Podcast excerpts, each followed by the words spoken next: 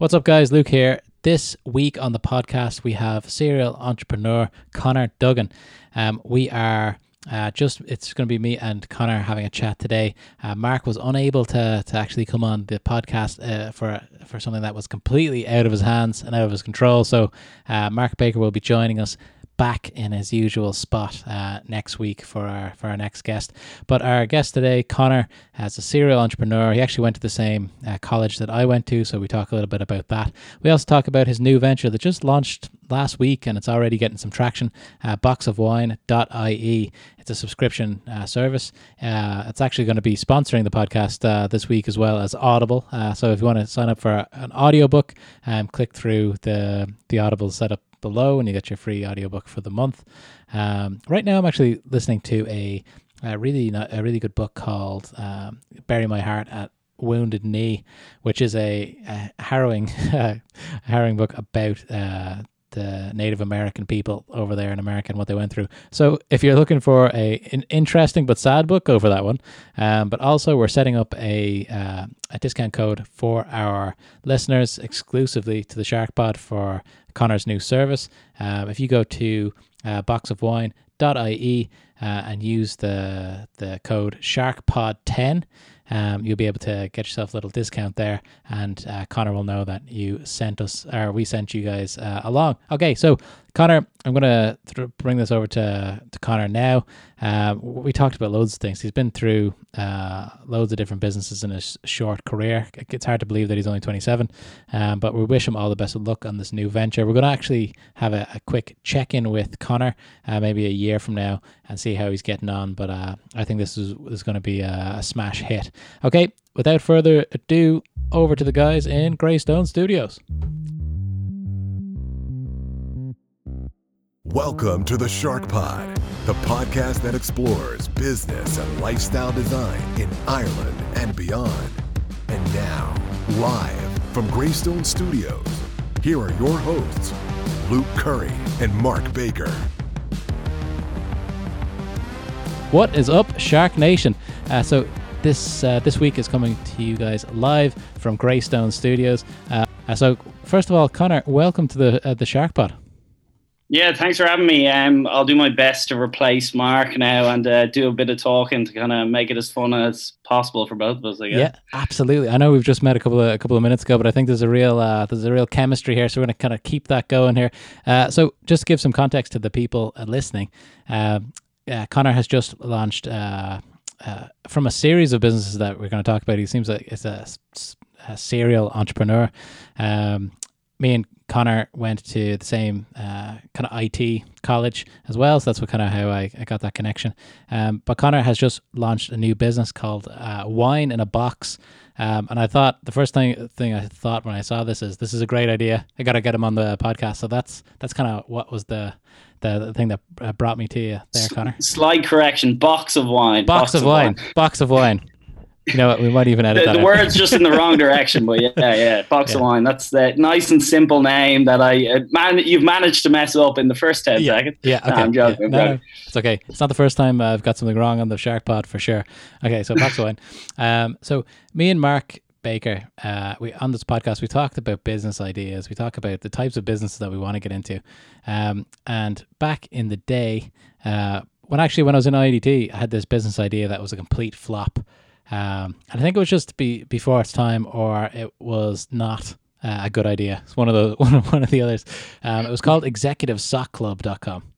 Uh, okay. Okay. Now, Connor, I see you're a little bit confused, or you're a little bit concerned here about where I'm going. I think this. I know where this is going. Actually, I, I think I've seen similar businesses now popping up. But uh, yeah. yeah. go for it. Exactly. Yeah. So uh, we've got so basically, you know, when you get a new pair of socks and you put it on and you feel like a millionaire walking around. Oh yeah. You know, you're on cloud nine. You know, you've best made it. feeling ever. So I was going to set up a subscription business where we would send a new pair of socks to people, not every day, but like a thirty pack, a thirty pack or whatever. Um, so people yeah. can just use them once and throw them out. Not very uh, good for the environment, perhaps, but uh, I actually got the idea from a guy that I knew who was uh, really, you know, a kind of well off guy. He'd done well for himself. Um, and he told me that he only ever uses socks once. And I'm like, there's got to be a lot of the people like this. you know. Um, yeah. So long story short, it didn't work out. But I think it was just before its time. That was probably 12, 13 years ago.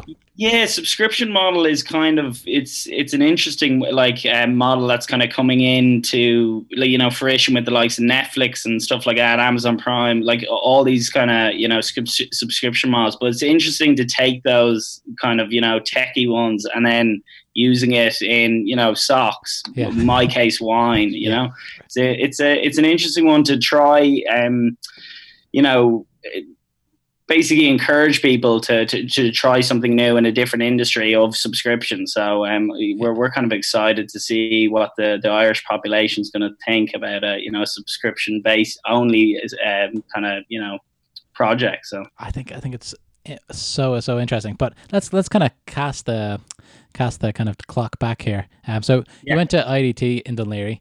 Um, so that's that's like I said, our connection there. How did you find that experience? Was that something that you'd recommend? Uh, like I I'm a firm believer that learning in business you kind of just need to jump like in the deep end and learn as you go. Like I'm not really the business plan type of guy, you know. Like it works for tons of people, and I'm not like discounting it. It's just my approach is just kind of jumping in the deep end. Yeah. And IDT kind of I think allowed me to grow up a bit. You know, I got to have fun. I got like I, I learned a bit, but the kind of the main um like the best part about it definitely was kind of growing up and a, uh, a, bit more, and then also you know the connections you make um, in college are kind of you know shape a lot of uh, like both in terms of business and you know your personal life. So like I'd highly recommend like just doing the college thing for the fun sake of it. But I think business, I think jumping in the deep end is always the best way to learn and kind of grow. Yeah, absolutely. Because it it's an interesting one because a lot of people that went to the so we did for the people that don't know uh, we did that kind of business entrepreneurship was kind of the the yeah. the title over there and you'd be surprised i was really surprised at the end of the the four years how many how little uh, amount of people actually went and started their own business that was kind of what we had been planning to do and training to do and then a lot of people kind of took the safe route myself included. So yeah like it, it is a it's like it's a big leap jumping into business. Like I, only a couple of um, guys uh, at my course actually have gone and, and set up businesses. You know i'm one of a select few and like some some people have set up businesses failed and then they've gone into the corporate world and then Others are uh, doing amazing. Flying Elephant. I don't know if you've seen them doing the work from home desks. No, I was in college with Max Fox, and um, he is like absolutely killing it with his business partner Michael. They they they are like the epitome of entrepreneur. They just pivot anytime they see opportunity. They like they can, you know, sell sand to the Arabs type nice. of thing. You know, they're just yeah. Can't recommend those guys highly enough. You know. Yeah, that's really interesting because I and I'm a just to give you a little bit more context for the listeners. Um, I'm kind of probably four or five years. Well, four. Well, I'm 31. Yeah, so four years or so. Um, uh, further down the line from IDT uh, than you, and I've seen it kind of start to come full circle. So it's like people that even the people that went off and to do their their corporate gigs after afterwards are kind of there's a lot more little businesses popping popping up uh, out of those people. So maybe it was like a seed that was planted during that time, and then they just need to kind of even grow up a little bit more in those corporate yeah, environments. Well, like it's like an itch that like you, you just need to scratch. Like some people just like can't get rid of it, and it's always at the back of their mind. And like at our type of age, like I, am always just like go for it. Like you have nothing to lose. Like I, I, I don't need like you know to like mass amounts of money. You know, like yeah. I I prefer to just keep trying trying new ideas and trying new things because it's so much fun, you know. Yeah. And what? So the first business that you started uh, after college, uh, CMD Foods, uh, dessert delivery uh, for. Yeah, so we, it was trading as Devilicious Desserts. we were up in Stillorgan there, and um, so Joe, you had a location. Yeah, yeah, we had a we had a shop uh, up in like take proper takeaway, and we're doing like deep fried Mars bars and kind of all these mad stuff for like you know like, like, attracting a lot of stoners, you know. Okay, nice. But um, yeah, that that was a really difficult one. Like, oh my god, the amount of hours that goes into a, a dessert takeaway, and the margins are just so like so thin. Okay. So yeah that was a like that was a definite learning curve that like we we location for that type of business i think is the most important thing we thought uh, like kind of affluent Stillorgany area is the perfect place for it. And in fact, there wasn't that much upkeep uh, or uptake at all. People weren't really interested in the idea in the area, and also we set up during the like the boom of like healthiness, you know, like yeah. everyone's going to the gym, everyone's, and we were like, hmm, I still think we can convince people to eat uh, like deep fried Mars bars for two quid delivered yeah. to their house. And like we got a few customers, people really enjoyed the product. We thought we were doing it well, but uh, definitely didn't catch on like we hoped, you know? Yeah, absolutely. And it seems like it's, like I said, the maybe the, the average order size would be quite small. So you have to eh, hit a lot of people every single day. Oh yeah, a lot, a lot of you need a lot of orders, and then like it's also a learning curve with with dealing with customers. You get a lot of bad customer. Like we, we got real bad dump of snow like during one of the services, and we kept the shop open delivering, and people were still ringing up going, "Where's my order? It's yeah. been twenty minutes late." I'm like, "It's snowing outside. Look yeah. outside your window. We're stuck like driving up the mountains to yeah. deliver people food because we kept expanding our delivery area to try, you know, attract more people, but it, like it, it was just kind of." It was always kind of um, bleeding money, you know. Okay. Cool. And then so that was for about two years, though. Was it or so? Yeah, we so we set that up, Simon, like at the same time as um, a student events business um, called Republic Marketing, and we kind of traded under a few different names. Uh, after hours being uh, the main thing, and that basically was running student events in nightclubs. Um, oh, nice. We also kind of ran some um, you know, we tried to do like a Debs show event and just kind of anything to do with students. Yeah. Um, and that that was very successful. So we were we were doing really well, and that kind of was that we were taking money from that to to, to use for Devilicious and just try keep that alive because we, yeah. we were so you know like it was our baby you know we'd worked so hard.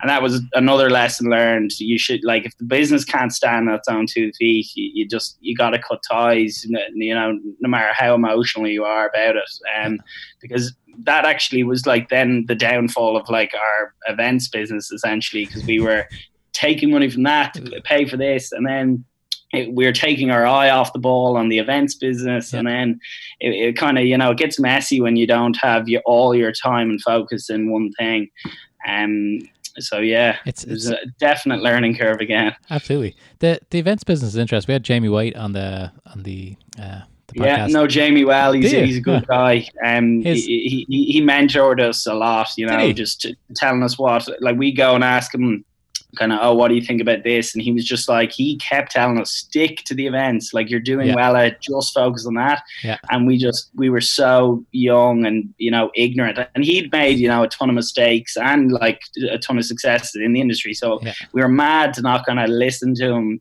you know, wholeheartedly and just you yeah. go with his advice. But because this again, is, learning curves. Absolutely. I remember being, I remember being probably, I'm going to say 18, but probably like 16 or 17 uh, and yeah. trying to get into nightclubs or something like that, you know. And I had my friend uh, Chris Doyle's uh, passport, who I don't look like anything like that guy. He's, you know, we're not the, the, same at all. But I was trying to get in there, and I remember like being refused by bouncers and stuff, and then being like, "Oh yeah, you know, I, am just gonna own a nightclub in a few years." That's what that was kind of my dream at that stage, you know. Yeah, and. I want to, you know, I want to be the, the the person in the you know in the booth, you know, that everyone knows that that's the owning guy, you know, the kind of ego thing.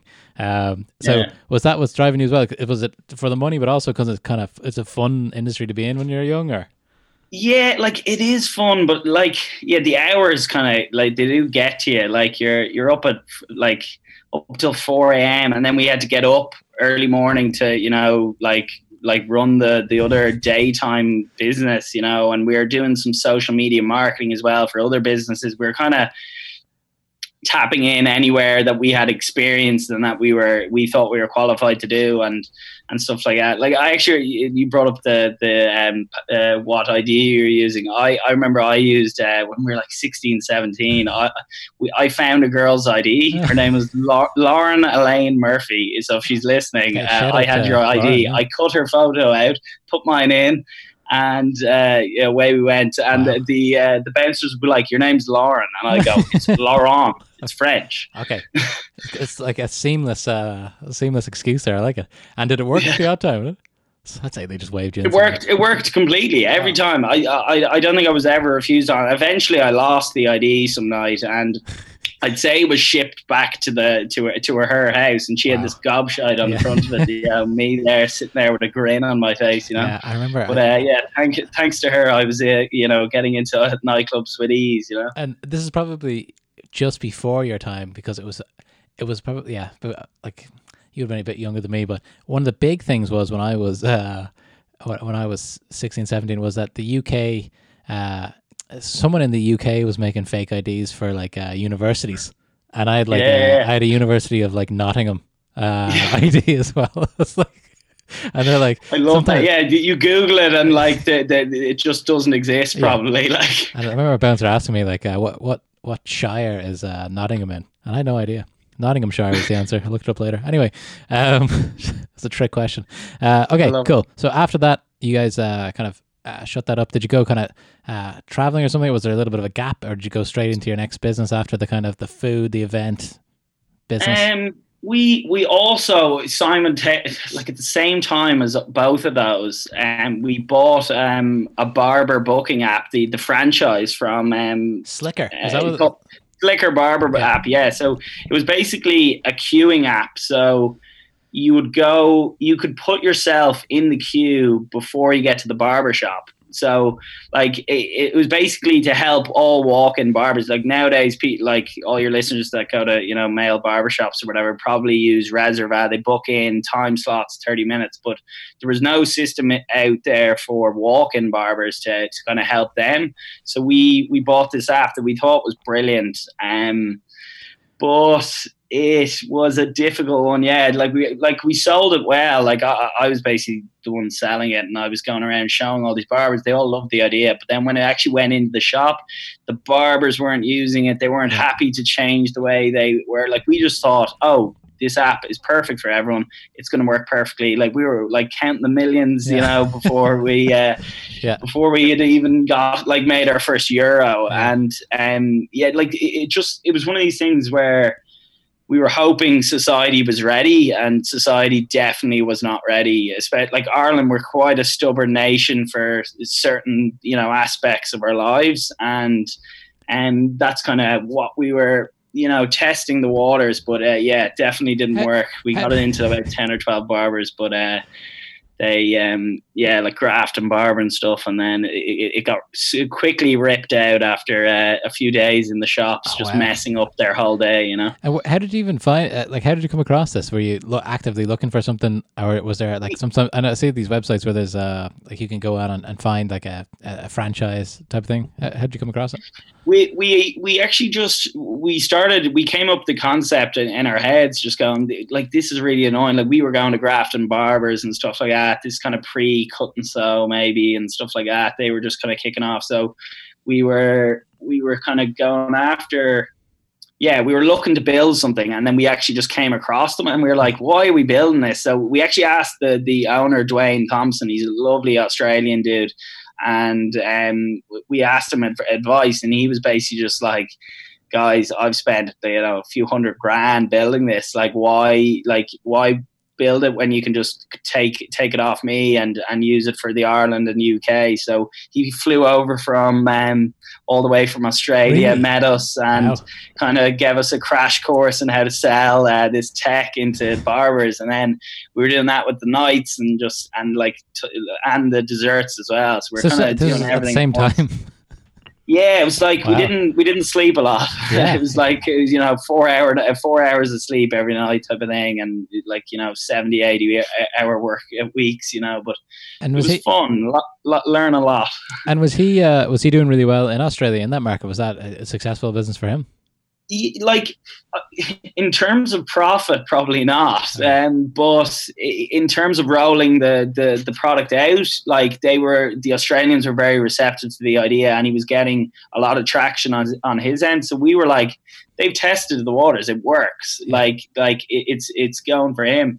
It has to work for for Ireland, like yeah. surely. And but yeah, like we're we're not like our you know Australian brothers. Yeah, that's it it's very interesting to see if something works somewhere and it, it doesn't. Maybe I don't know. Like I said, maybe there's a bit of stubbornness there, or maybe you guys are too early. Um, but or I don't. I'm not sure about that one. But like, I like the idea of if you, I guess you do need not maybe not for this one in particular, but a, a, lot of those franchise businesses you do need a few bob to get going. I remember again when I was uh, uh when I was just starting out when I was I think 16 or 17. I I, so I was born in Canada, so I spent a lot of time there, um, and I loved going to Subway. And they had just come into Europe at that stage. Uh, okay. And they just opened love the first it. Yeah, one. I love Subway. um, and they just opened their first one in Ireland, uh, and I was really lucky into you know you know rolling that out over maybe uh, Ireland and the UK. That was kind of another little dream that I had at some stage. Um, then I looked into the math, and you needed like 200k to uh, fit out the Per place. shop, yeah. yeah, exactly. I'm like, okay, well, uh, maybe I need on. 20 million. Yeah, exactly. Yeah, uh, quickly it, it became very expensive, um, so I didn't uh, go down that, that road. But I do think if you do, if you're there's if you do have a little bit of capital and you don't have too much creativity, it might be the better way to do it, like that guy was saying, and maybe Oh yeah, like.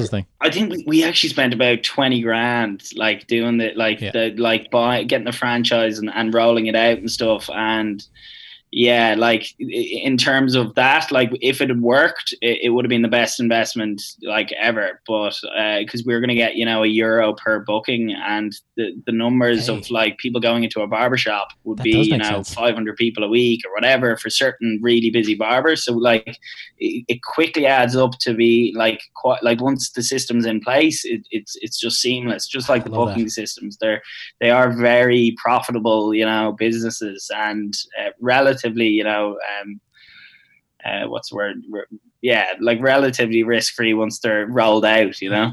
I love that. It's almost anytime you can take a little slice of a transaction, it's the it's a great business to be in. Um, the service industry, like like the like Stripe and all these companies, Shopify, you know, like they, they all just take these little Yeah. tiny cuts, but like it adds up to so much money at the end of the day. Yeah. I went to I, I worked in a, a startup uh, that was trying to be the Canadian Stripe back in the day.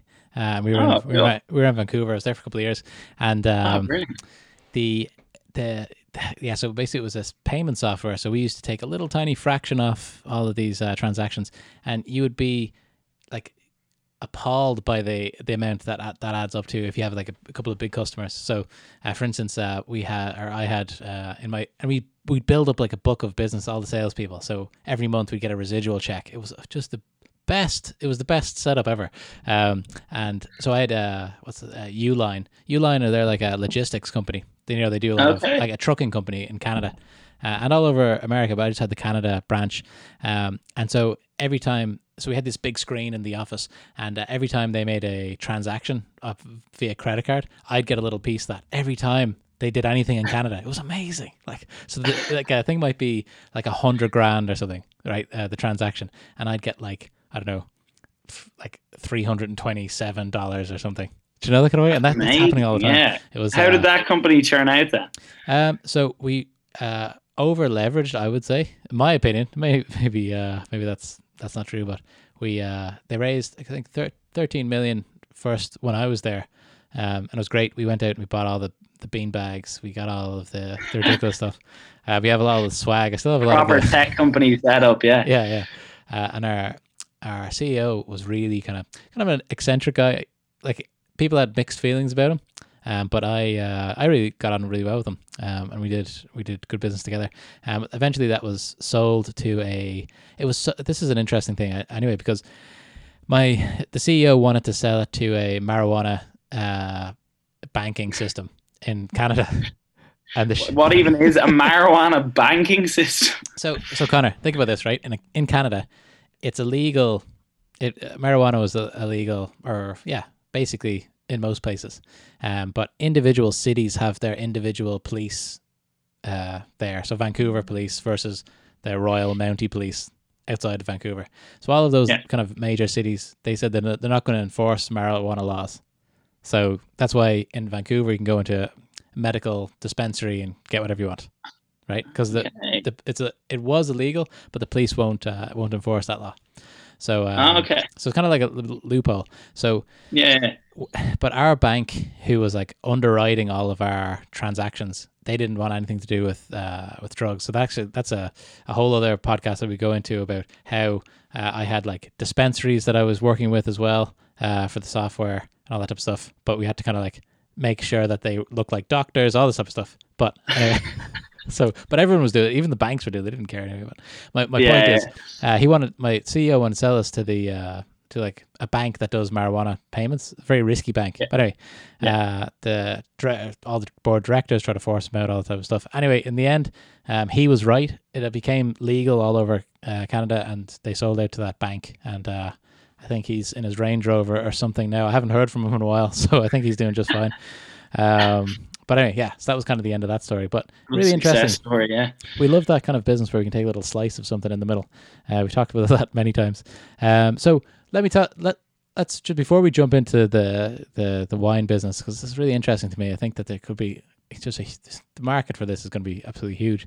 But uh, you so you went you went to work for Salesforce. You know, I I compete with Salesforce every day.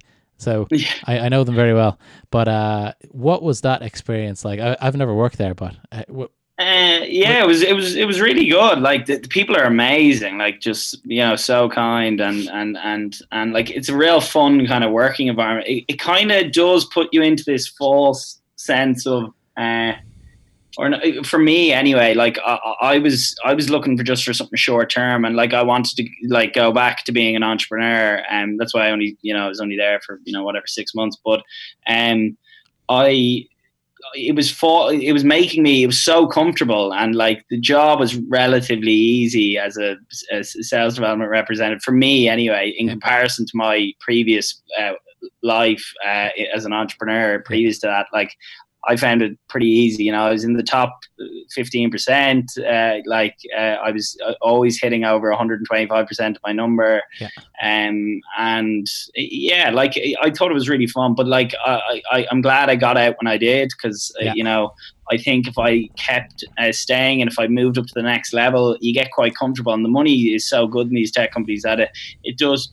It does trick a lot of people into staying long term, you know yeah, uh, that might not otherwise have wanted to do so. You know, if Yeah. that makes any sense. makes a lot of sense. Like because I'm working in that environment right now, and the longer you stay in, the like I'm not talking about my own uh, situation, but a lot of people that I know uh, in some tech companies that have worked there, maybe they wanted to work there just before they went traveling or something, but then they got uh, RSUs, which is the you know the restricted restricted stock units that kind of drip into your portfolio every month, and then it's really difficult to leave because you know you're like, well, if I stay here for four years, I'll have this much, and I would never save that, you know, if I was doing something else. But it does take away a little bit from those people who want to be creative, get out there and start their own uh, business because it can be very, very cushy. And that's part of the that's part of their scheme as well because they know that a lot of the people that are in these companies, like I'm, I'm sure, like, I- like I said, I've never worked in um, in Salesforce, but uh, I'm sure there's a lot of people in Salesforce that are incredibly talented, and if they just honed that sales skill on their own business, they they may have to forego there's, five there's, years. There's but- hundreds of them. Like the, the, the Salesforce full of these amazing people. Like some of my colleagues, I, I was in awe of. I was like, these people can could go off and set up something brilliant. And I, like I was always like, why not? Like why he's not doing it? And yeah, look, it's not for everyone. Like, definitely isn't. Like, I think you know, it, it, you question it yourself a lot of the time when there's n- not a lot of money in your bank account and Yeah. you're you're working these crazy hours and you're not getting a paycheck. Um, you do question it. You're like, am I the insane person here that's doing this, or should I just go off and do it? But like, yeah, it's just a part of me. I guess I'm a bit weird. I guess in that sense. But yeah, there's a few others like me. You know. Absolutely. I also think that there, I think the risk is overstated. Not so much in the in the the money part of that, but you're in your you said you're 27, like you're you're still young. You could like you could do whatever you wanted for 10 years and then go in at, to a company at like sales director, and then you can get all of the stock units and stuff. Then there's no like Yeah, who- exactly. Like, well, I, I think the main thing is just like freedom. It's just like I don't want, you know, you saw like LinkedIn and we're laying off like a thousand people globally or whatever. Yeah. Like, I would hate for something to be so out of control, out of my own hands. Like, I want to be in charge of my own destiny, whether that's uh, like. Uh, you know, I could, I, I, if I earned 20 grand for the rest of my life, I'd be happy as long as I'm working for myself, you know, like obviously I have dreams and aspirations to grow something huge and, and big and, and, and be like for something to be real proud of. But yeah. the, the, main thing is just freedom and, and not having to rely on someone else. I can just go out and do my own thing and, and, and survive every day, you know, but like if someone just switches, you, you've done nothing wrong and then you're, you're out of a company and like, what if you have kids? What if you have a job? That sort of pressure would get to me, you know? It's also something that if you, a lot of these times you, you feel, like you said, like the LinkedIn people, you feel really secure you might feel like uh, in a very privileged position where you're in one of these tech companies, um, you're getting your your lunches paid yeah. for. There's uh, you know all these uh, perks of doing that. Um, but the if they decide to stop paying you, that's the end of that. I know you can go somewhere else, but if you stop working, that's the end. And I was talking to somebody who was coming up to retirement kind of age, well, like well, late fifties, you know, uh, someone that I know. Yeah. Um, and he has a business, and I was saying to him, okay, so are you going to sell the business when you retire? When you retire, um, and he, he said something to me very interesting that I never really thought about in all my years. Like I, I knew people did this, but I didn't really think about it so much. Um, he said he's never going to sell his business because it makes really good money. So he just owns it and he's going to retire. And every month, he just take every year, he just takes a big dividend out.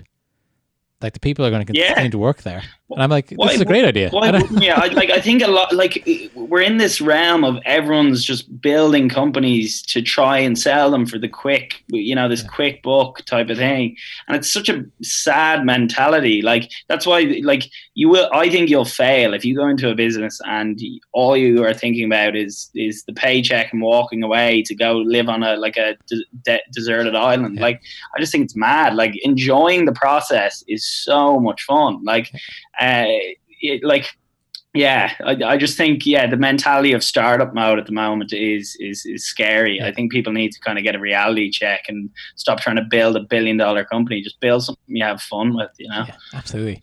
So like I like we were ta- we had a when we were in lockdown, we had a like a business idea but cast that we just talked for two hours, me and Mark, about different ideas that we could do, and those of the ideas were real ideas that you like just kind of like modernizing the paint and decorating business. Do you know what I mean? They can start that and just uh, have a really cool, uh, like really cool website, loads of good content, sell leads that you were like over, like say if you you were overbooked, you could kind of bring in your partners to do. Like, there's loads of little things that you could take from like what they do in software and just kind of apply it to other things. And Definitely, like that's the, the, the, best. Like best businesses are are fa- like founded by you know just linking one section like of a of a business and then ramming it into the other one. You know, absolutely. So let's let's let's kind of get get down to the, the the venture that's going on right now. So last month cool. you uh, you launched this business. So is it going to be what what's the maybe describe it for the listeners just so they can understand exactly what the business is about.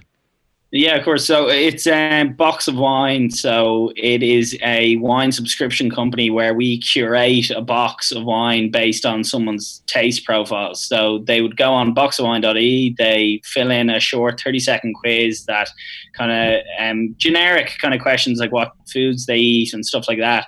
And then we're able to to, to get a you know a, a quick snapshot of their taste. It's kind of like going into a, an off license and, and going, I like this type of thing can you recommend something? So we basically are sending them some wines.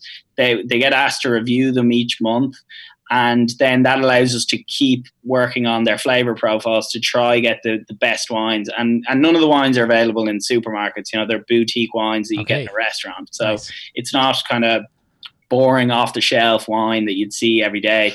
Yeah. And um, you, we send three bottles. We're adding six bottle options onto the website soon, and they come with uh, tasting uh, note cards. So um, I have one here actually. Uh, so um, it's it's they get to learn from the comfort of their own home. So it's kind of you know a quirky subscription model where every month you just get this little present of yeah. you know bo- bottles of happiness sent right to your door, and you get to learn as well. You know, absolutely.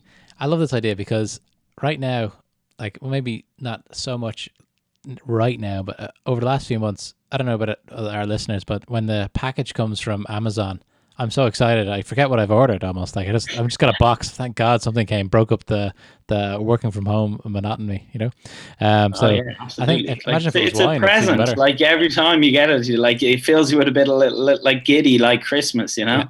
And what's the what's the story? Is it going to be just an Irish thing? Are you going to go UK? What's the what's the plan for that?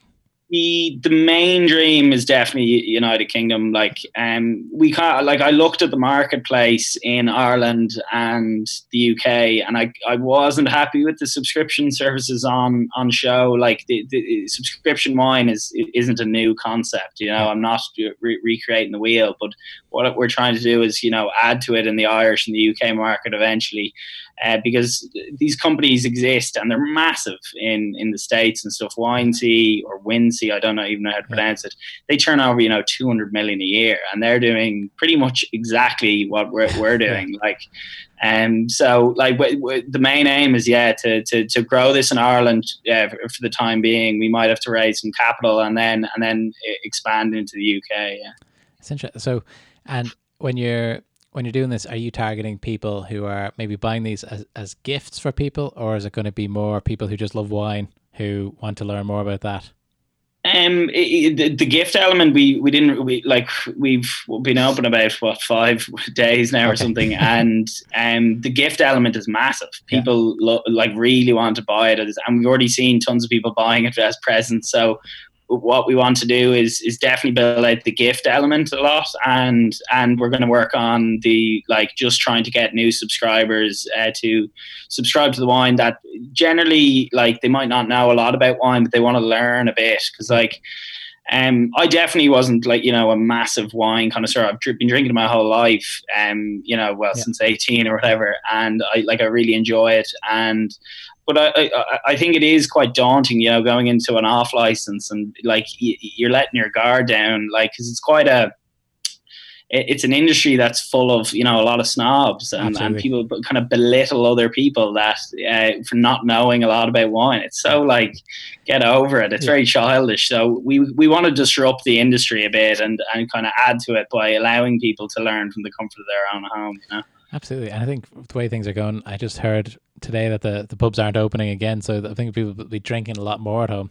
Uh, with like yeah, uh, well, I think you know we're creatures of habit. I like uh, I, I like COVID. Like as sad as it sounds, could be a good thing for a box of wine because a lot of people are gonna, uh, you know, get used to just having a party, dinner party at home, having yeah. a few drinks, a few glasses of wine, and and and they won't be prepared to go back to pubs uh, on a regular basis. I think the industry is going like it's going to be massively massively damaged for the pubs, and then yeah.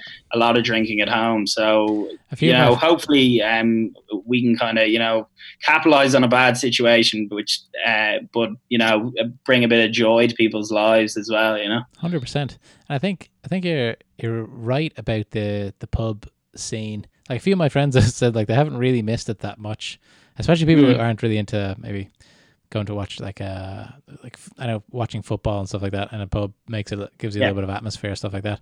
But most people are saying, you know, it's not something that they're hugely missing. I remember during the lockdown as well, a lot of people were just like in town in Merrion Square with like their you know cup of wine, uh, you know, kicking around a football, and it was kind of yeah. it's kind of nice going into like a really dark uh, pub to to do the same thing. Um, so I found that really interesting as well. Okay, so one of the things when I think about this type of business, I I think people don't recognize how many moving parts are, are going to be behind this. You've got a, a are you warehousing this wine? Are you hand picking it right now and packing it at the beginning, kind of proof of concept Oh yeah, like it's we're definitely startup mode. You know, there's three of us involved. Uh, like I, am obviously the, fa- the founder, and I asked two of my friends who are wine kind of connoisseurs to come on board because I, I, needed someone with the you know that that buys wine for for businesses that knows the industry, has the suppliers, has connections, and also knows a ton about wine, and like is really like passionate about it. And so uh, we're kind of you know just uh, like when the orders come in, we we look through the person's quiz. We bet we have a big selection of wine. We have some great Irish suppliers that are being real good to us. You know, giving forty five days credit and stuff to a startup nice. is, is kind of amazing. Like especially during the, but mainly because it's probably it's tough times. They want you know anything selling. they they like the concept. So Yeah. we're uh, we're basically yeah we just you know pick the wine as as it comes in and and and get the boxes done, and then we have a delivery partner DPD um who are kind of shipping nationwide and. Nice. Uh, and then if, if there's you know orders that we want to get out quickly, uh, like we jump in the car, we, we get to the customer like that's you know in town and, ju- and and just get them their wine as quick as possible, you know, just so they, they can have a bit of a bit of fun, you know. Yeah. And are you are, so when you're launching this type of business? This is what I, um, this is what I uh, I think as well. Where you like you build a website and all that type of stuff. Uh, you're telling people about it. Obviously, you're trying to promote it as much as you can, friends and family, and uh, like obviously through the podcast, uh, people will hear about this as well. Um, Yeah. But when you first started, are you a little bit like, okay, we've launched it, and then you, you just clicking refresh to see if if there's any orders in it? What's the what's the kind of vibe yeah there? like it, it is there's just so much to do always so it's like the main thing we, we we're, we're doing you know when there's breaks between now orders coming in is is we, we're, we're just like working on the concept and trying to to build out and like like nothing's ever perfect when you launch ever so uh, the main thing is just constantly striving for perfection and i don't think like with my personality type i, I know i'll never probably hit it so that's kind of what drives you every day going we need to add this to the website. We need to add this. Yeah. Let's hopefully have a bit of put, put a bit of cash aside to you know uh, do some uh, you know general maintenance on the website uh, where we can add certain features that we're not capable of building out ourselves. You know. Yeah, absolutely. It's just so many. I just think there's so much possibilities here. Like even in Ireland, it's a vastly changed landscape. When even when I was, uh, I guess when I was growing up, wine was getting more popular, but not like now. Everyone's drinking wine. Like I, I prefer wine than, and I wouldn't be pro- probably your your kind of uh, buyer persona, some kind of like you know, uh, thirty year old you know guy, but. Um, yeah, we're we're we're kind of going after you know twenty six to forty year olds, and we're kind of seeing array of people but purchasing it, ma- mainly female, um, which we kind of expected. We we thought that um, w- women would kind of uh, grow to this concept a bit quicker than men. Yeah. Um, but They have more exposure as well. They've got a lot of those kind of uh, like makeup boxes or those monthly uh, yeah, know. but they're also more open to, to, to new quirky. I think people like Irish like men a, a lot of the time are very skeptical of what what, what like what what's like this is completely different, Yeah. and they're they're not willing to try something new as quickly sometimes. So, like it, it, we have a, lo- a big long journey ahead of us of trying to convince Irish consumers that a subscription model for wine makes sense. Like it does make sense in other countries. They they operate very well, and and it's just about you know giving people good value. Like we like the boxes we're giving re like good quality wine. This isn't Yeah. a scam. Like we we we're so passionate about the product, and like we're hoping the the kind of customers see that with through our branding. Like we're we're, we're happy with what we're we've kind of put out uh, now, but we're we're always going to just be striving for perfection. You know. I think it's an opportunity there for, for people like me as well. So like, I don't drink a, a huge amount, but you know sometimes I if I'm doing my weekly shop, uh, I feel kind of I feel kind of bad going over to the, the wine section and adding some wine to the the the trolley. I don't know what it's, it's like almost like a stigma about that. I'm like I can't I can get wine any other time, but like during when I'm shopping, it's not like it shouldn't be a grocery good that I'm getting. So there's a little bit of self shame there. Yeah. So maybe this is like it's more of an event when it's sent to you. Uh, it's kind of like you're part of a club rather than uh, you're drinking exactly. Like that's what we want to like it to be, be treated like a box of wine club and and like p- allowing people to review the wines and tell us what they think and and kind of where we'll eventually grow out a community you know type of uh, buzz you know where people can interact with each other and be and and we, like we have you know tons of stuff planned for instagram uh, like live and just talking people through wines and and kind of fun uh, elements like that and quizzes and stuff. Just trying to ma- make keep it lighthearted because we we aren't we're not we don't want to come across as these um, wine snobs because we're, we definitely aren't that we want people this to be a really inclusive type of feeling because uh, wine should be and and especially wine's a kind of a more you drink it more responsibly than you know going out and getting the naggin just to get pissed Yeah. so like hundred percent. Like I think, I mean, I can't remember the last time I like drank wine like before and like uh, going to a club or something. It's not really the same vibe as like I said the the old uh, naggin of vodka or shoulder as they uh, as it was back in back in my day as well. Anyway, uh, okay, so the I, I, I feel like there's going to be a really big um, a, a really big idea. There's lots and lots of possibilities here. I'm even like when I'm, I love these types of ideas where there's all these different avenues that you can go down. Do you know, it, it's Yeah. definitely going to be online. But even There's I'm thinking, tons of stuff. Yeah.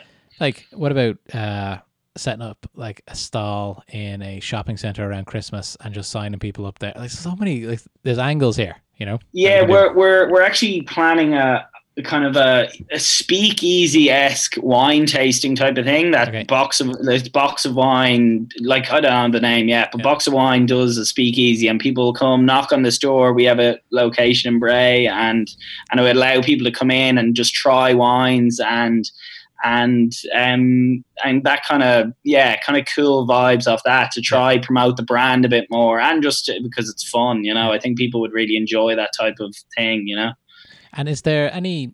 So when you're is is wine a little bit different than other alcohol? Is there like it? Is it just do they sign up and say we're over eighteen or this is a gift or something like that and it's fine, or do you guys have to jump through some hoops for sending wine to people? It's pretty straightforward. Uh, yeah like we, we do ask everyone's you know date of Yeah. birth so um it's one of those things like like in theory like you can scam anything that's when it's online delivery but uh, I, I wine isn't uh, like really an avenue where young people are trying to abuse you know so Yeah. we're kind of lucky in that regard but um Yeah. yeah. it's definitely something that we we have to stay wary of you know making sure that everyone is 18 plus because obviously we don't want to be doing anything dodgy you know Yeah, no, I I- think it's it's interesting, and I think ah, there's just a lot of uh, a lot of uh, room to gallop here, which is great. Like like you said, it's kind of like something that people have been selling wine for thousands of years. So this is Yeah. we know that there's a market for it. There's 100 percent people are going to be drinking wine. We just have to make sure that it's going to be wine that we sold them. That's the Exactly. Yeah. Just we. It's it's an education process of of kind of just you know every customer needs to kind of be explained the concept, and we're definitely not like we're getting you know lots of views on the website, lots of people filling in quizzes, and then not everyone's purchasing. So like, where do we improve? And it's a constant like trial error, trial error. So you know we're we're always kind of trying to stay on top of that. You know. Cool. Um, okay, well, best of luck with the, the new business. I think it's going to be a smash hit. Uh, we're at 45 minutes now. This is the time where Mark Baker usually kind of chimes in with his uh, with his lightning round. Um, he also has a list of questions in front of him, but I'm going to uh, go from memory from uh, doing the 30 odd podcasts that we've done before. Um, so I'm going to ask you maybe like three or four questions. Uh, They're going to be quick fire, but they don't have to be quick fire answers. Whatever you think yourself. We've we've got some really interesting answers out of this. So, um, what's the what's the app that you use the most? Um, does WhatsApp count? Yeah, it absolutely does. I, I- WhatsApp and Instagram, like, I- I- like I, we're obviously selling the product mainly through kind of Instagram, so that's like what what I, I'd, I'm spending so much time on it, trying to you know grow our following and stuff. Uh, so yeah, Okay, cool. um, I'd say definitely WhatsApp, and uh, like you, you run your business through WhatsApp these days, you know, messaging everyone. it's amazing. Like, it's so I, I do a lot of work. One of my partners is out in the Middle East, and the in like Saudi Arabia, it's they don't let you use WhatsApp. It's blocked because that's how that's a big industry there. Is like the telecom thing. It's really expensive, so they just said no, Oh, we're not going to do that because everyone else is just to call. I, I actually, do you ever get a call now from uh, like a hard line or a, like a mobile phone? yeah, Like, yeah. I look this? at the numbers and I'm like, what is this? Yeah. Like, Exactly. I was in my uh, mother-in-law's house the other day, and the like the house phone called, and I was like, "What? I, I haven't heard one of those in years." I'm like, "Who's is calling?" a landline here? Landline. Yeah, yeah. That's cool. Um, anyway, okay. So, what uh, what scares you? What What are you afraid of? Spiders. Spiders. Oh yeah, All spiders and t- t- t- failing, fa- spiders and failing. I oh God, I just, I, I like everything. Just like I need to, I need to keep succeeding or or make a success. So that just keeps me up at night a bit. But it's definitely kind of, failing in spiders. it's something that we've come across a lot on the uh, on the the podcast, uh, the failing thing. I mean, Mark, I was kind of come back to this thing where only the wins are going to be counted at the end of the day. Like, Oh okay, yeah, talk keeping no, it Bray no for a one minute. cares about the failures. no Keeping it- does. keeping it uh, in Bray for for a minute. Uh, Katie Taylor. No one introduces her as Olympic loser, Katie Taylor. You know, ever. You know, so it's always a Yeah. gold medalist. You know, so um, I wouldn't worry too much about that. Um, but the the last question: What would you, what would you, what advice would you give the eighteen uh, year old Connor? If you could sit him down, if you could go back in in time and say, "Listen, sit down, take this advice." Patience and do what you love. Like a lot of my previous ones, like my main passions are are the food and drinks industry. Like I, I want to be in this industry for the rest of my life. Like food and drink just excites me so much to like talk about, enjoy. I think it's just it's a great way to you know like you know spend time with friends and family uh, yeah. and i don't think it's going to change that much we're going to see you know ch- changes in how it's consumed like we're doing now we're thinking people are going to drink more wine at home but uh, i definitely be like go straight into what you actually enjoy don't try to just like do ideas that you think will be you know successful uh, because why bother it's not fun yeah okay cool so that's uh that's that's young Connor told off there. Uh, so thanks very much for that. Um, so we're gonna wrap it up there for today. Connor, thank you so much for jumping on this uh, podcast. I know it was kind of short notice. We really uh, wanted to get your your take on the new business. I can't I can't wish you enough luck with this. I think it's going to be a, a, a, huge hit. Like I said, um, I, I will be watching from the sidelines on the on the Shark. Um, and we uh, wish wish you all the best luck. Like I said, okay. Yeah, brilliant. Thanks so much, and yeah, thanks to, to uh, hopefully some of your listeners will, uh, you know, uh, think the idea is good. So uh, I'll set up a discount code Shark ten for ten percent off first order for for your listeners. Okay, guys, you've heard it here first. That's going to be in the show notes as well, and we'll uh, we'll, we'll drive some traffic if we can uh, yeah, there. Brilliant. And but I think it's going to be great. So thanks very yeah, much. Yeah, thanks we'll, so much. Honestly, it was great.